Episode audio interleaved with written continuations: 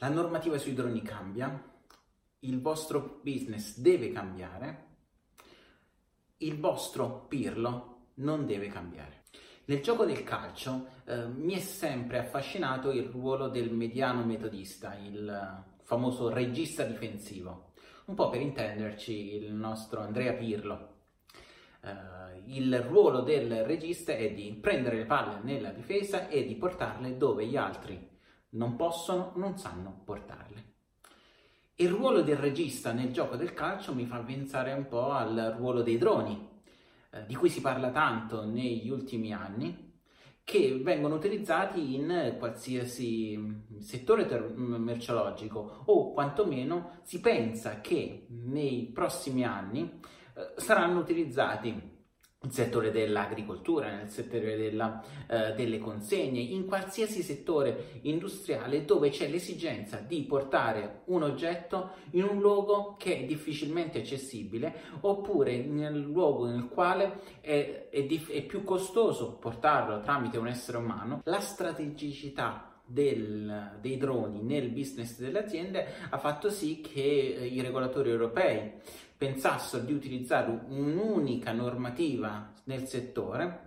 eh, con l'obiettivo di un, creare un singolo cielo europeo. Questo è lo slogan pubblicitario dietro alla normativa che consiste in due regolamenti europei che entreranno in vigore a luglio 2020 e prevedono un approccio basato sul rischio quindi gli obblighi normativi sono parametrati ai rischi per gli individui che derivano dall'utilizzo di questa tecnologia. Quindi ad esempio i droni utilizzati nel settore sportivo o ricreativo sono sottoposti a una eh, normativa molto meno invasiva rispetto all'utilizzo in settori industriali, ma allo stesso tempo eh, si impone che i droni eh, debbano consentire eh, in ogni caso la manovrabilità e devono adottare un sistema anticollisione che impedisca dei possibili danni ai singoli individui. Allo stesso tempo i droni non devono diventare il nuovo grande fratello, devono rispettare la privacy. La maggior parte dei droni, anche quelli più facilmente acquistabili sul mercato, sono dotati di una telecamera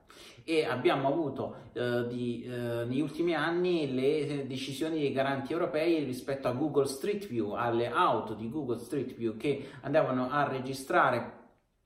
nelle nostre eh, strade e sono stati imposti degli obblighi normativi eh, per impedire che eh, venissero registrate informazioni che non siano rilevanti ai fini della fornitura del servizio. Lo stesso approccio di privacy by design dovrà essere adottato nella progettazione dei droni